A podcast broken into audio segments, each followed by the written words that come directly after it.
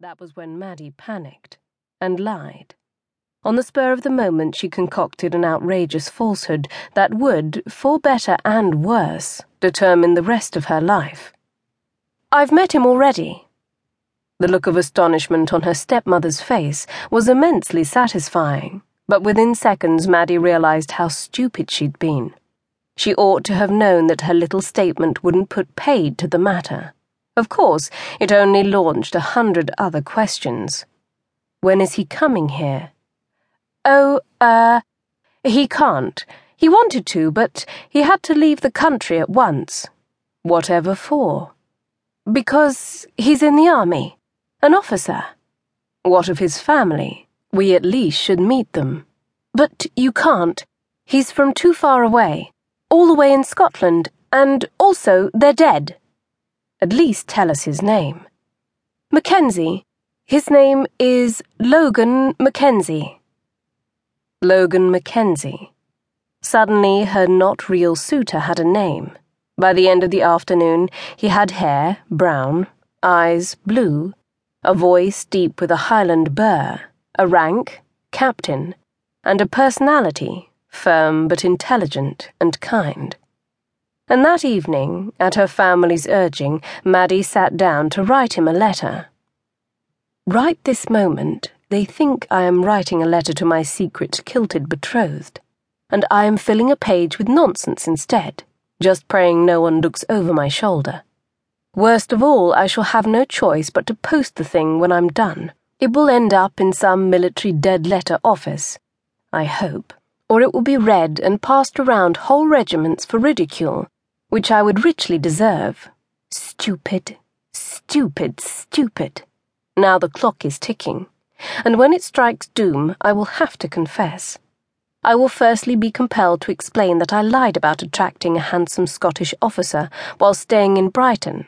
Then, when I do, I shall have no further excuse to avoid the actual rejection of countless English gentlemen come spring.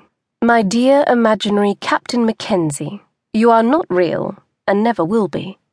I, however, am a true and eternal fool. Here. Have a drawing of a snail. October 5th, 1808.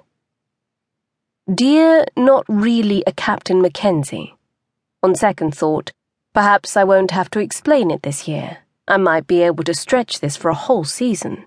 I must admit, it's rather convenient, and my family looks at me in a whole new light. I am now a woman who inspired at least one headlong tumble into everlasting love. And really, isn't one enough? Because you see, you are mad for me, utterly consumed with passion after just a few chance meetings and walks along the shore. You made me a great many promises. I was reluctant to accept them, knowing how our nascent love would be tested by distance and war. But you assured me that your heart is true, and I. And I have read too many novels, I think. November 10th, 1808.